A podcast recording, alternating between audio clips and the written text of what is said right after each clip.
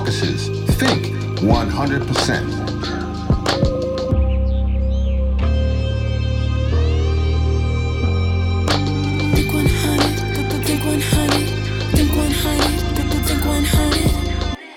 I think these are historic times. I think that these times will determine the weak from the strong. And I feel like we come from, as a people, a very strong history of endurance. And to me, there's not a time to just bury our heads in the sand when times get rough or we're facing a pandemic.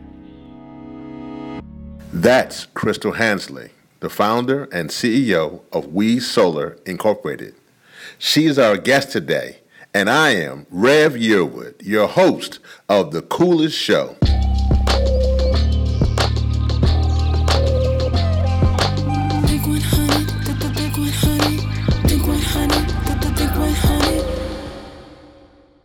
So I'm excited uh, for this for this show here today because I get to introduce someone who one went to one of the most amazing uh, black colleges in the country, Howard University.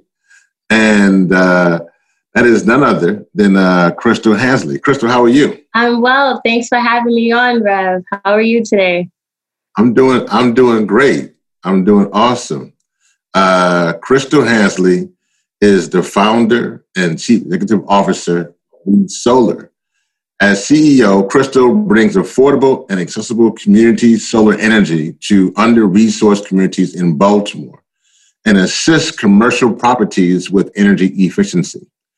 Before founding We Solar, Crystal was the director of government and community relations for Neighborhood Sun, a leading community solar energy enterprise in Maryland. In this role, Crystal helped thousands of low to moderate income families save hundreds annually on their electricity bills across the state. Before transitioning to the sustainability industry, Crystal was a Capitol Hill staffer. She is the former community affairs liaison for U.S. Representative Eleanor Holmes Norton, which needs to be the 51st state of the union. Yes. and former program manager for the Senate Democratic Diversity Initiative at the office of the Majority Leader, Harry Reid, who I know is an avid uh, listener to the Coolest Show and supports Hip Hop Caucus down there in Nevada. Uh, Crystal, believe it though, he sent me he sent me email one day, so I got I got I got the receipts for that. Right. Crystal is on the steering committee for Baltimore People's Climate Movement and on the board of directors for the Maryland Baptist Aged Home, Dads United Organization, and the Freedom Advocates celebrating ex offenders Inc. Crystal received a Bachelor of Arts in Political Science from none other than Howard University. She's a native of Brooklyn, New York, and is grateful for the community leaders in Baltimore who welcomed her with open arms. Crystal, yeah. Um, I just gave your introduction, but in true Howard U fashion, who is Crystal Hansley? Um, I would say just a daughter of um, the South and the Caribbean. I was raised by my grandparents, so very humble beginnings. Um, someone who is, you know, dedicated to furthering tomorrow and making sure that there's a future. You see what's going on with the floods in Maryland, DC, um, the wildfires in California.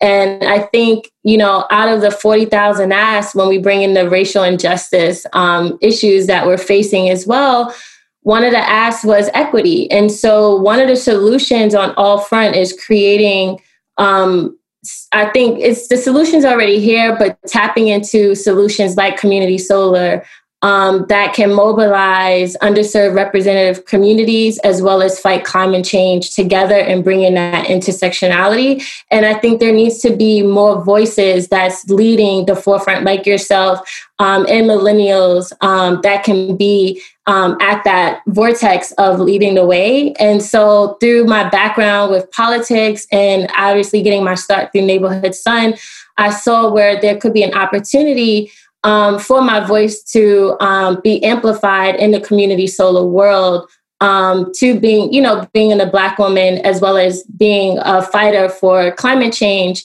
um, through community solar as a solution um, to combat these macro issues that we're facing today. Mm. You said a lot there. Um, let me break some of that down. Okay. So let's start with community solar. What is community solar? Community solar is a vertical um, in the solar space that allows folks to tap into solar energy um, where there's an offsite location and you can sign up um, on a platform like We Solar and receive solar credits directly on your utility bill without actually having to install rooftop solar panels on your roof or actually needing to own a home. So, community solar in a nutshell allows 80% of Americans who did not have access to solar energy before to receive solar energy now through the community solar pilot programs that have been acted in states like Maryland um, and other 19 states, including the District of Columbia. Mm. Let's even break that even more. what, is, what is solar? Let's actually just break it down to the breaking it down. Okay.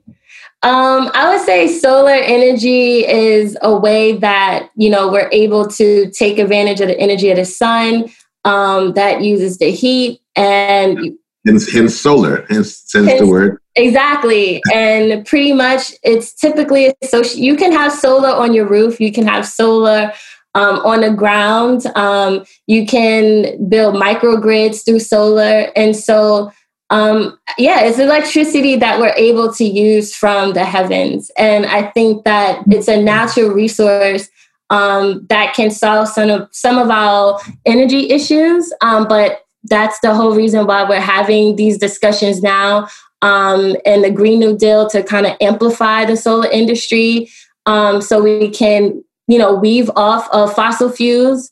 Um, so yeah. Thank you for that. That's actually very important and and I think a lot of us sometimes we get into this movement, into this work, and we we go from you know first grade to junior high school. Uh, I don't even call junior high school no more. Middle school, and, and in high school, and then college in the movement, and we just get right into. Then we start making little acronyms, and we just think everybody just knows. So thank you for that. And why is solar? I mean, it's so I, I'll state this for those who are listening. I know it is critical for us to transition from fossil fuels to clean energy because fossil fuels is killing us. Those who run that company, their business plan means a death sentence for us. And so, literally, what you're doing is literally creating a plan that gives us life. But more to it, why is it critical for us to transition from fossil fuels to solar or renewables and then I'm get to why you got into it. Right. Well, I mean, it's just not sustainable. Um, the way in which we're powering our homes right now, the resources that we're using will be dried up by 2050. And hmm. so, if we don't incorporate renewable energy solutions like solar, like wind, um, hydro, then pretty much we're doomed. I mean, we're seeing the catastrophic impacts right now due to climate change. And a lot of those resources um, are typically planted in underserved communities. And so when you look at, you know, where they're drilling and a lot of the climate impact, we're the ones that's bearing the brunt ends of it, meaning minority communities. And so I think as we take on a champion of climate change, we have to embark on solutions that also give the benefits to those who have been impacted the most. And I think community solar is a way for us to one tackle and solve those solutions, but also empower those who have historically been exposed to the um, the catastrophic effects or impacts of climate change. And I think community solar does that at least one of the solutions that can target both of those issues. And so I think that's the reason why we should transition. Um, one, to find solutions that uplift the lower tiers of society and not just leave them out um, with the benefits and the tax incentives or the equity savings of solar you know, we should receive some of those benefits as well. And community solar is a model that does that. You know, Crystal, you are amazing because you are the first Black woman in the country to own a community solar company. And you launched We Solar on Juneteenth. Um, became more famous this year, a lot of different reasons, but Juneteenth is still very important for people of color.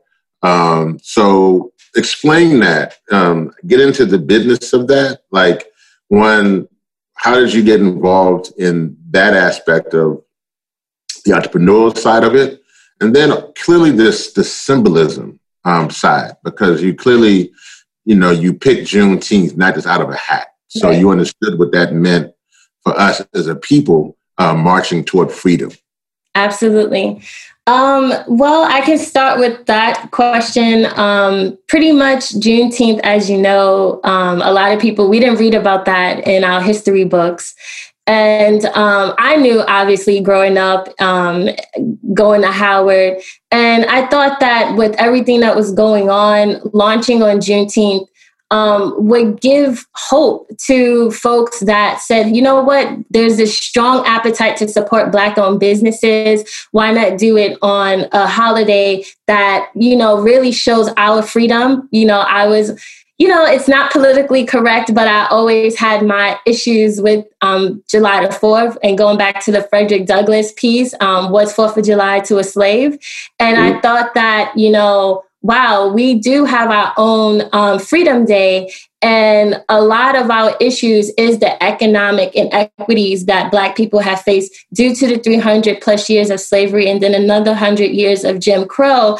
And a lot of those barriers where a lot of, you know, even immigrant communities and other marginalized communities were able to tap into um, the in economic benefits right after the industrial revolution um, in the 1920s when the industrial north was you know booming african americans right after world war ii still didn't have my grandfather is a world war ii veteran still didn't have access to upward mobility because of jim crow. And so now as a daughter of a world war ii veteran who have you know the legacy still impacts us not being able to have that generational wealth and the redlining and everything that occurred in our inner cities. Of course, I wanted to launch on Juneteenth because that represents a lot. That's showing, hey, you know what? We've had to endure a lot of this institutionalized racism through our generations. And now we're facing multiple um, wars, you know, climate change, racial injustice. We've always been in that war. Um, and so this is a way for me to kind of come with a double edged combo like, you know what, here's a solution, but I'm also making a statement to our emancipation and our freedom. And that's what We Solar is all about. I love that. I love that a lot. Man, I, I tell you, you know, thank you for connecting those dots. Let's get to some of the business plan. So when you launched We Solar, what is the business plan? What is your what is your long term goal? Are you is it a private? Uh, do you want to go public? Uh, you know, how did how, how will it impact? How many people um, do you hope to hire at some point in time? And, and you, are you going to be regional? Do you want to be national? I mean, I know it's community solar, so so how does all that work together? What's your business plan for We Solar?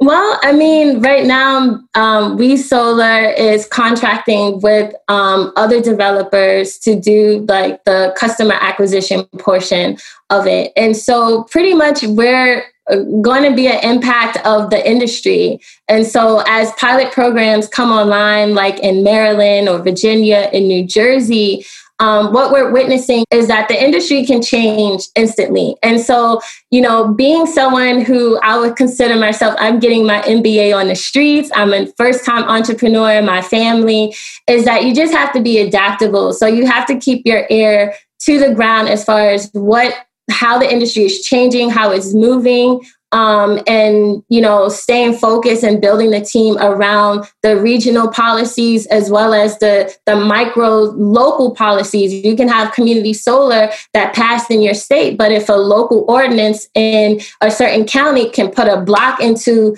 you know the farm that you was bidding on or working on to do the customer acquisition then what's your next move? And so yeah We Solar does um, you know sustainability services consulting work. Um, we also a part of the larger conversations, lobbying, testifying on hearing, and making sure that community solar is becoming a household name. So, you know, I'll get paid for speaking engagements. Um, and then also, obviously, doing the customer acquisition. And so, really, it's just understanding the market, being flexible, and then having additional revenue streams because the market is still so new and things can change instantly. You could be working on a project and then out of nowhere the deal dries up. So, what are you going to do about it? No, definitely, definitely. So, let me ask you this, Crystal, on that. A um, couple things. Clearly, um, there is a need for our communities to create our own businesses. That's part of our legacy. And clearly this is something that is this is we so is not a nonprofit, correct? This no. is a for profit. It's a for profit with the aim to be a B Corp. So, you know, I am fathering my I am under the wings of Neighborhood Sun in the sense that they have a business model that, you know, I think is perfect and they're part of the B Corp community. It's important for our movement. Our movement sometimes gets really caught and, and I might be part of the problem for this, I don't know, but we get really caught the demonstration um, in the streets. We, we get out there and make a lot of noise. Um, but it's important that we have to have different layers right. um, to succeed as we transition. And part of that is in the enterprise model. Uh, part of that is in the legis- legislation model, litigation model, and the demonstration model. Um, and then to some degree, preparation model as we deal with climate resiliency and climate adaptation. So all these factors we have to discuss, which is what we do here on the Coolest Show. For Black people, actually, this is a two-part conversation, actually. So one of it just goes to you as a as a as a Black woman CEO who's from Brooklyn and now Baltimore by way of the, the Mecca Howard University. Yes. Um, you're living in this 20th to 21st century and you're seeing the conversation of Black Lives Matter. Mm-hmm. Um, and you obviously launch your this company on Juneteenth. Um, how do you feel about that? And actually, let me stop there. How do you feel about this moment about COVID, police brutality, um, uh, pan, obviously the pandemic, poverty? Obviously, you're working on to, to, to have an impact on poverty, but on this everything that affects and later on, I know that it's a, there's a reason why you are in Baltimore. It's, you're connecting the dots to figure out how you can fight both poverty and pollution at the same time. So, this what, what does this moment mean to you as as a person of color in these here uh, United States? I think these are historic times. Um, I think that these times will you know, determine the weak from the strong. And I feel like we come from, as a people, a very strong history of endurance. And, you know, to me, there's not a time to just bury our, our heads in the sand when times get rough or we're facing a pandemic or racial injustice um, is now, I mean, that's always been a fight or a plight of Black people. But I think for me, it's a lot. Um, but to me, I double down in the fire. I feel like I have a personal testimony and background where I was born in the fire. And I think you have certain leaders that, you know, show themselves. And I think COVID really anyone that considered themselves a leader, whether leader of a religious organization, leader of the community, it separated the fakes from the phonies because you had to have a plan when the world was stopping. We didn't know what was going to happen. And those who really stepped up to make sure that, you know, folks, food was still getting to senior citizens, you know, children still had a way to um, receive their education because schools were stopping, sports were stopping. And then you started to realize, like, who really matters? Are we really paying the people the the the ones that really keep the engine of our economy going? They're the real heroes. Um, the industries that really bring service are the real heroes and the ones who you know just keep the machine and the bread and circus going we see you. So it's just like it was really exposure to the you know a lot of companies were trimming the fat um, because that was the only way to kind of survive. I think, as far as the leadership and entrepreneurs, if your business wasn't really um, of service to the people and really needed, um, you were part of the fat that got trimmed because we just didn't need you. Um, whereas the services and the people that really were on the front lines and the engines that keep our economy going, they were the ones that were double time and triple time. Um, and so to me, it really just separated the fake people that just go on Twitter um, that say they have solutions and pop off versus the real leaders that were out there in the community solving the problems when the crisis first hit um, and those who just sat back and didn't do anything. And I launched in the middle of all of that. COVID, racial unrest, because yeah, I am from Brooklyn and I do live in Baltimore. I did work from Howard. So it's just like, yeah, I'm gonna I'm come ready.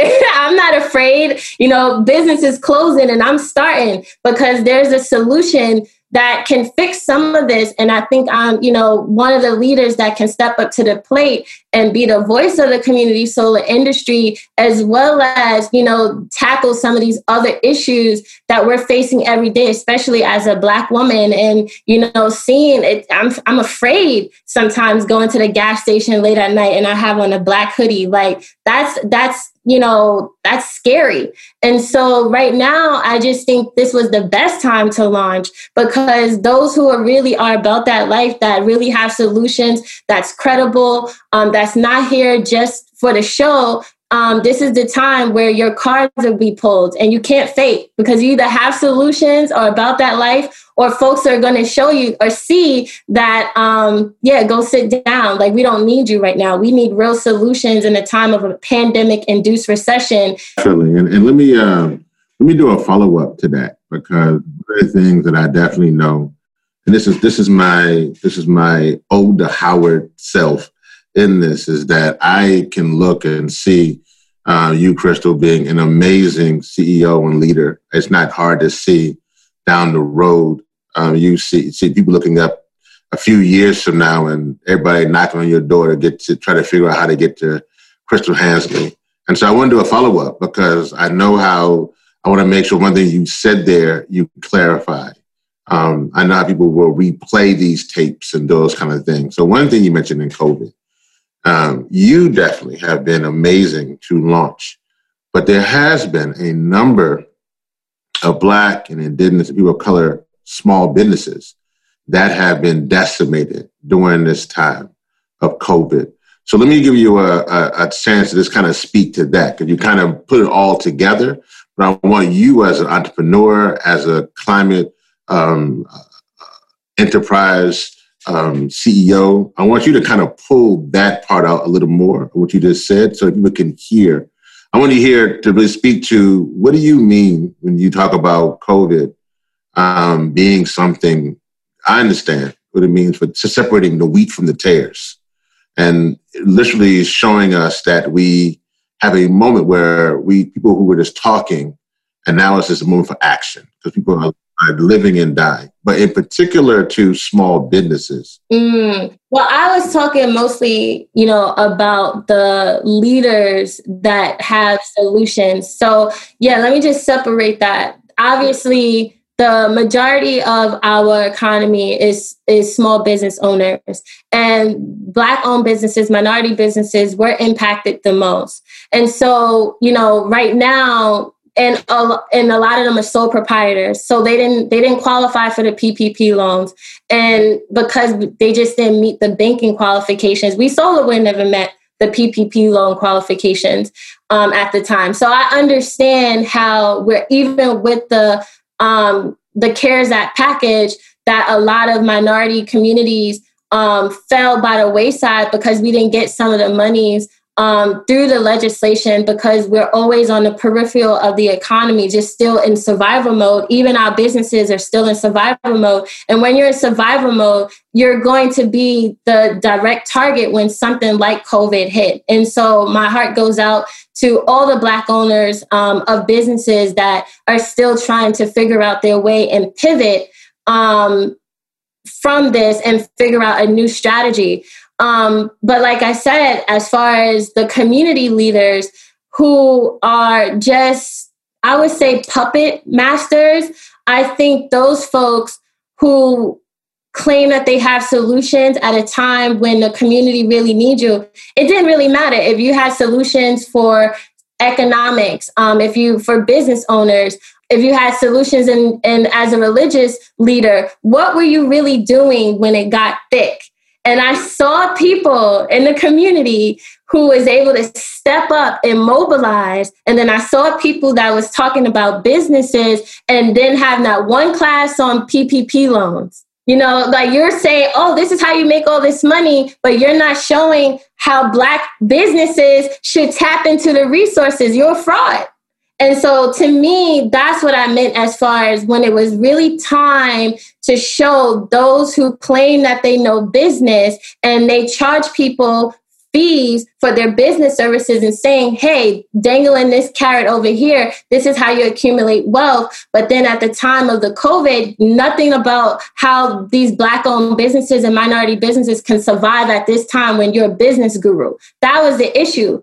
And you did have some of those who did pick up the baton and said, "Hey, this is how some of this, some of the services work. Um, contact this organization; they can help you fill out this loan, or use my attorneys." And really coming together, you did have some of those people. You did have some of those community organizers that you know got with the food pantries, figured out the seniors in their community to make sure that they have food. Then you just had some folks that disappeared, and you didn't hear from them, and it was posting memes and and and posting old jokes because they wasn't really relevant. They wasn't relevant before, and when COVID hit, they didn't really have any solutions. And to me, they were exposed at that time. That's the part where I said COVID really showed folks who you should really listen to because at the time they really had the solutions and stepped up versus those who kind of claimed that they were experts and they wasn't really experts. They were playing around on social media when you really needed to be coming up with solutions to help folks out. No thank you for that clarification.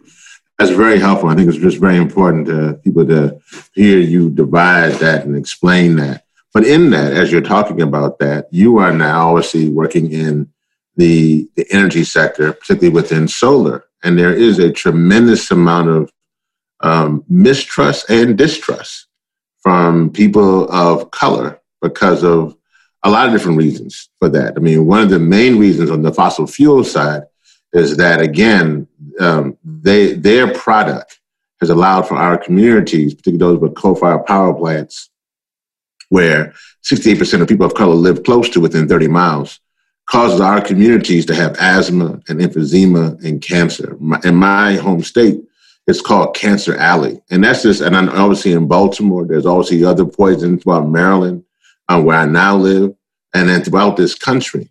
And so there's a lot of mistrust because one thing, there, we need power. Uh, we're using it right now. Right. we want it. Um, it's important. Um, but at the same time, I don't, I don't want my power to kill me uh, prematurely. But how do you, in your position, Crystal, how do you ensure to break that distrust that you are, that one, what you're doing, particularly when it comes to community so which is not as visible, because sometimes, you know, people can see it on top of their rooftops and they, oh, okay, I got it, whatever, whatever. But how do you break that that distrust that what you're doing is only not only going to be beneficial to them from a physical standpoint, but also an economic standpoint.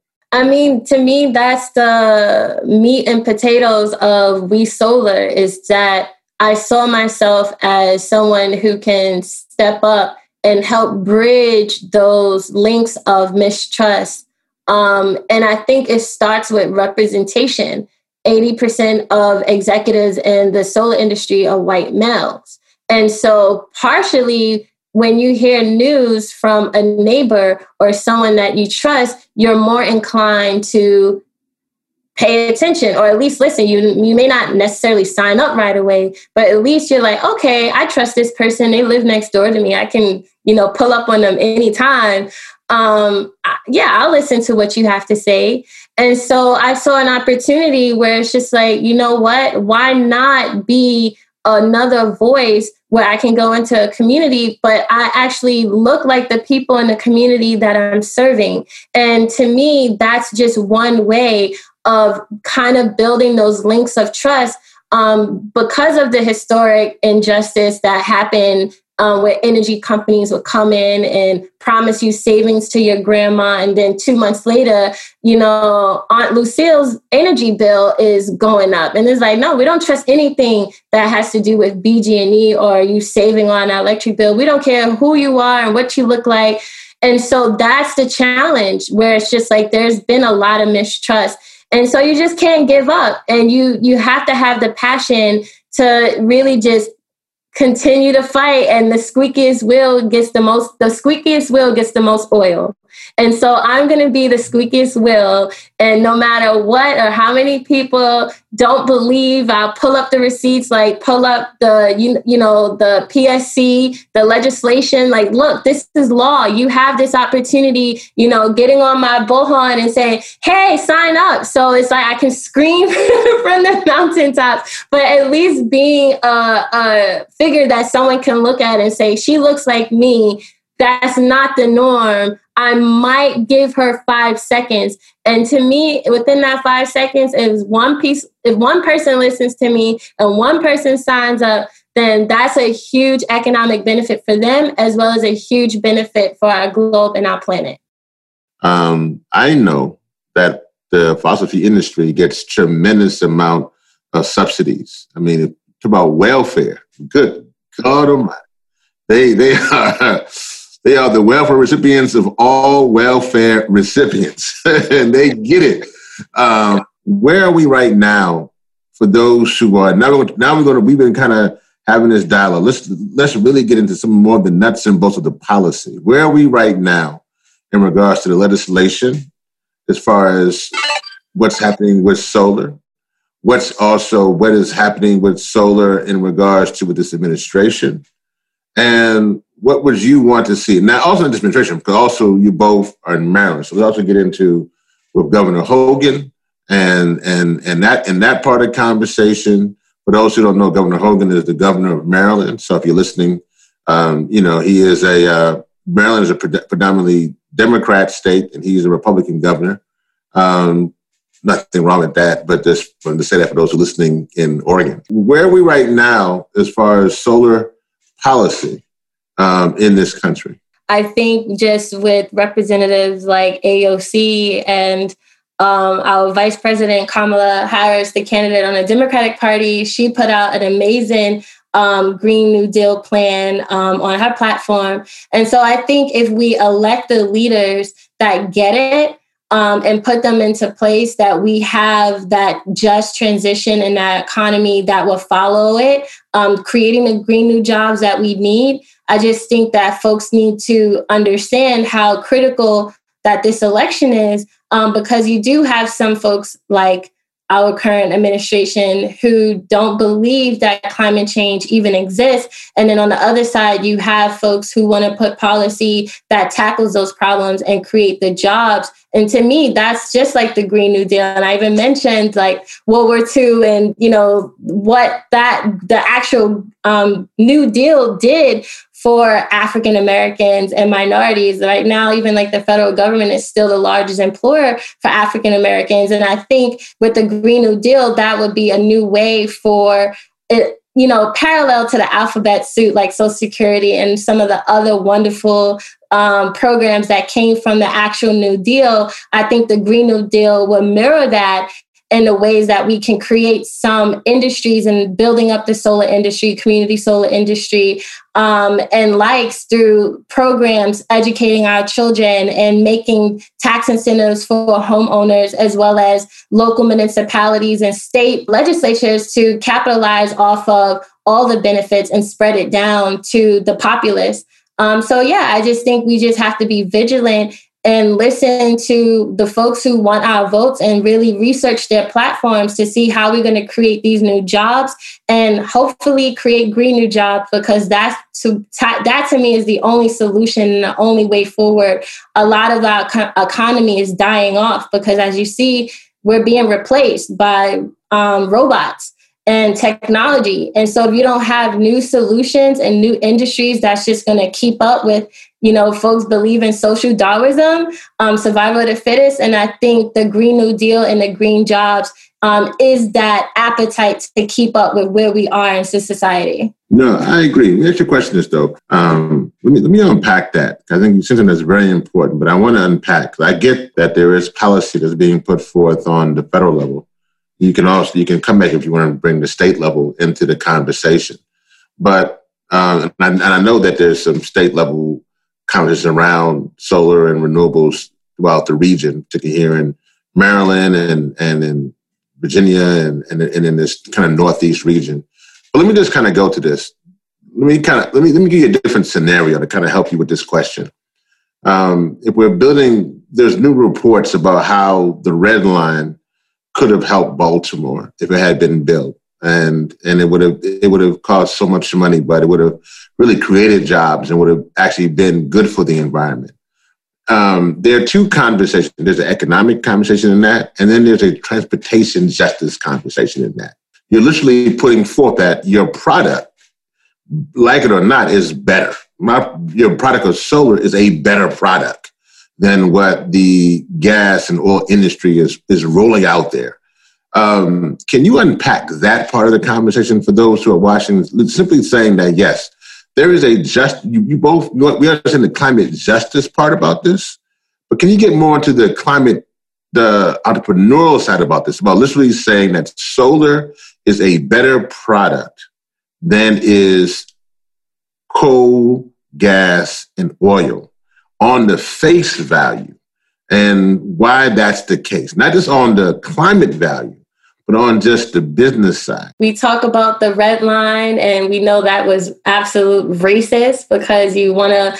It's it's redlining, right? Red line, stop the red line and continue redlining. I mean, uh, it's it's just crazy how all of this connects. Um, but we know what that's about. We don't want poor you know, folks coming into the suburbs and having access to um, certain communities and, you know, keep the suburbs um, away from the low income. You know, that's also trending rhetoric as we speak right now. And that's some of the things that the red line would create some of those um, maps similar to like an electric grid is a, is a roadmap.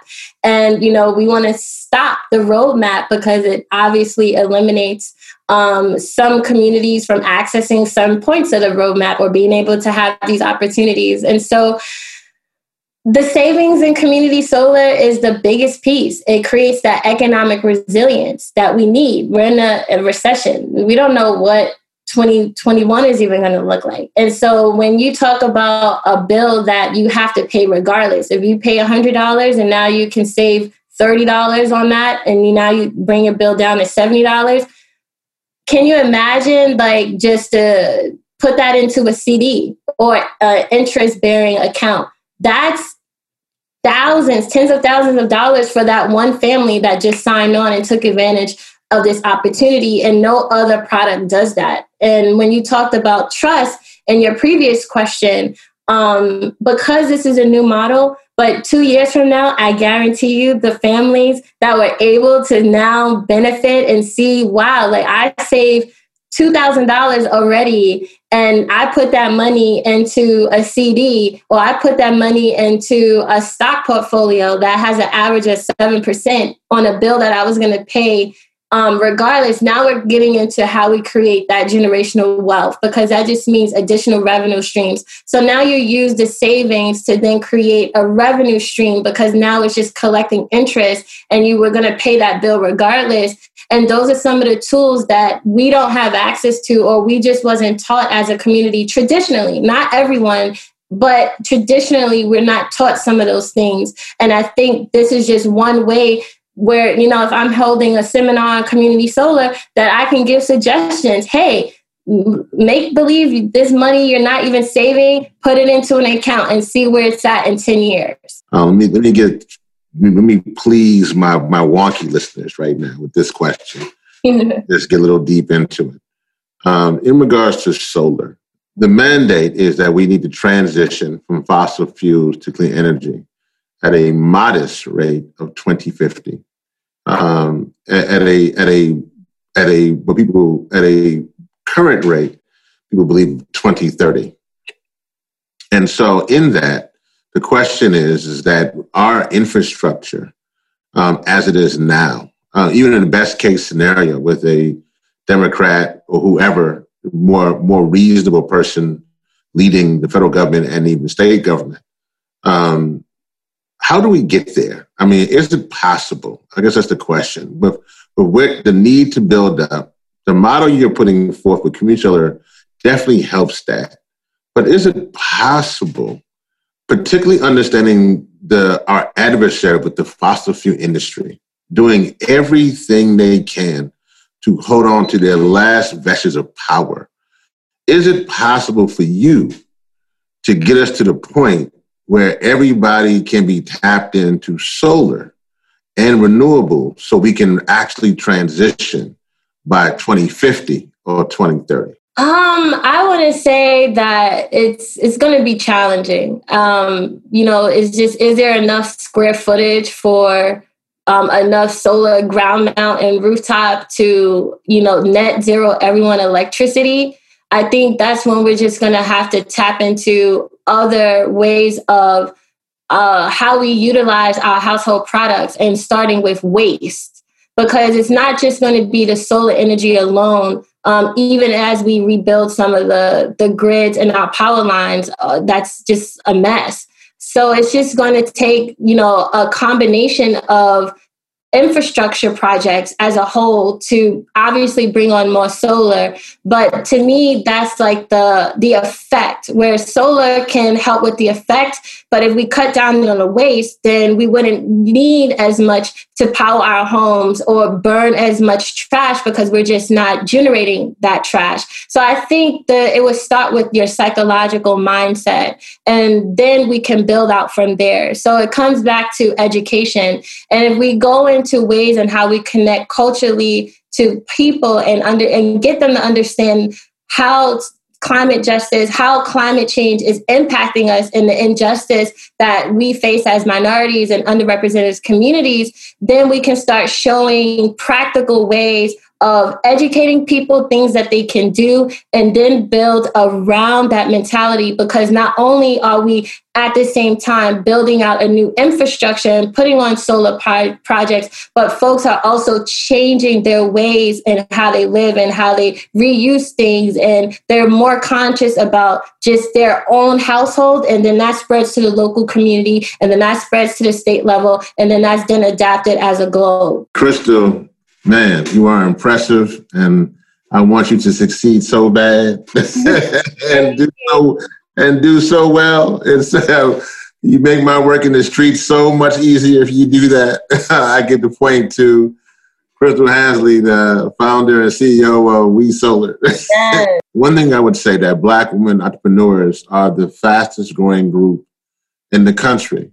And so as you give this bit of hope, also give you a bit of advice to Black women looking to start their own business uh, to break into the, the solar industry as well. So that's the, you know, what are your ideas for the solar industry? Um, what's your hope? What's your vision? And then what's your advice for other Black women who are looking to um, start their own pathway or business or break into the solar industry? Oh, that's such a layered question. Um, I can unpack that. First, I, I would say like my vision for the solar industry would have to be a part of my vision for just society, where it's just like I don't want to have to worry about getting shot or just the racial injustice just for being black. And so racial injustice impact every single capacity of our existence as black people because that's just everyday survival. And so i can't really separate the two as far as what's my vision for the solar industry without addressing the racial inequality because that's all a part of it. It's the it's all the same. So i don't i just can't say oh i see the solar industry being inclusive and you know our children would be so green and they're composting and they're recycling but we have these other issues going on at the same dang time.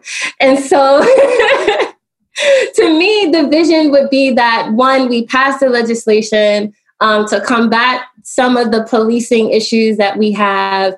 Um, you know, we really have these candid conversations on race um, and whether it's reparations, whether it's tax incentives for ADOS and and you know we got to deal with that, right? That's like the elephant in the room.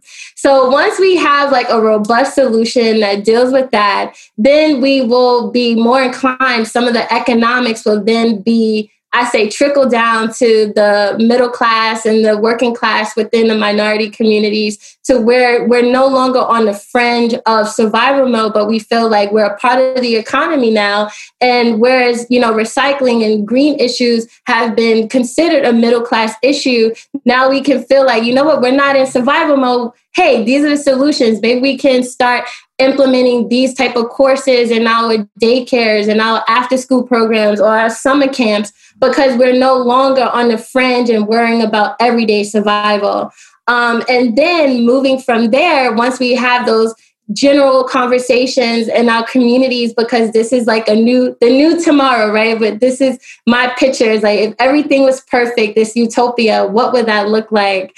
Um, then once we have those broader green green conversation as far as solar um, everyone has access to solar. So yeah i want to stay in my cute flat or I want to get a you know single family and get married, we I can put panels. Or if it's not conducive and my roof is facing north and not south, then I will tap into community solar. And community solar is a household product where we're no longer combating is this true? Does this exist? Are you trying to rob me and get over on me? In this world, and how I would see it is that everyone knows about community solar. We have done the work.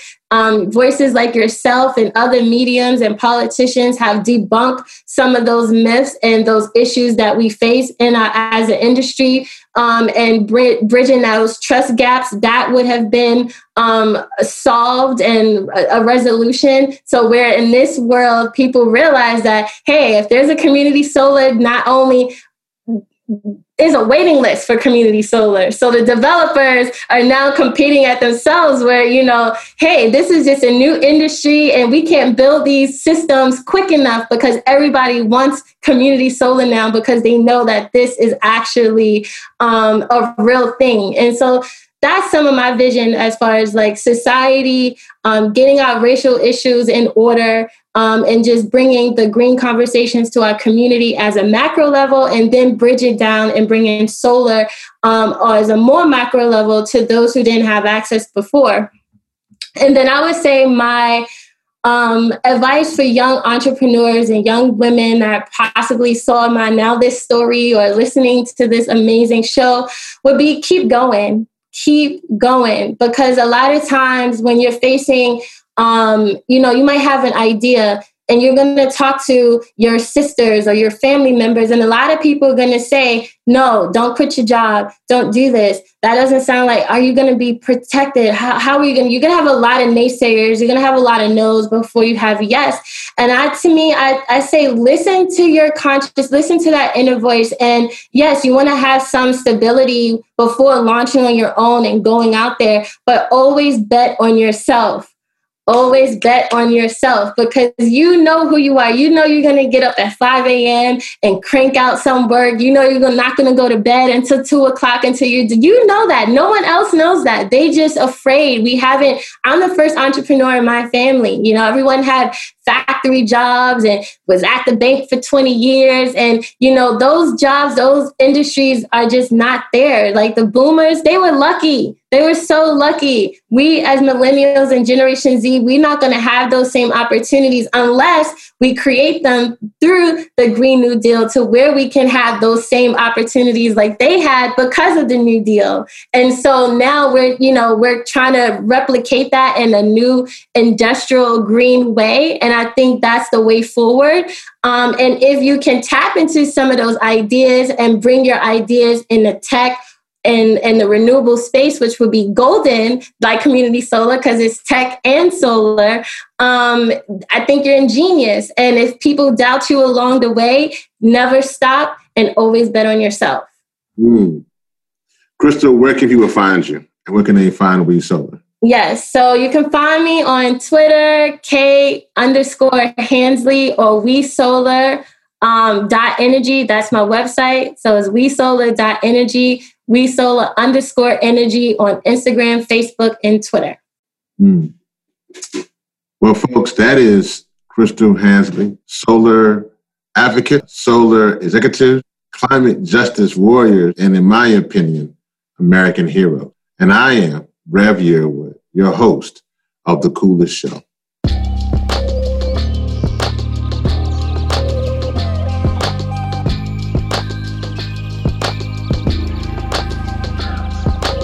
Like what you heard on this episode? Make sure you subscribe to the podcast on your favorite podcast platform. Follow us at Think 100 Climate and at Hip Hop Caucus on Instagram, Twitter, and Facebook. Visit thecoolestshow.com where you can take action for climate justice right now. You can also learn more about this podcast and donate to Think 100%, which is a nonprofit project. Thank you for listening and all power to the people.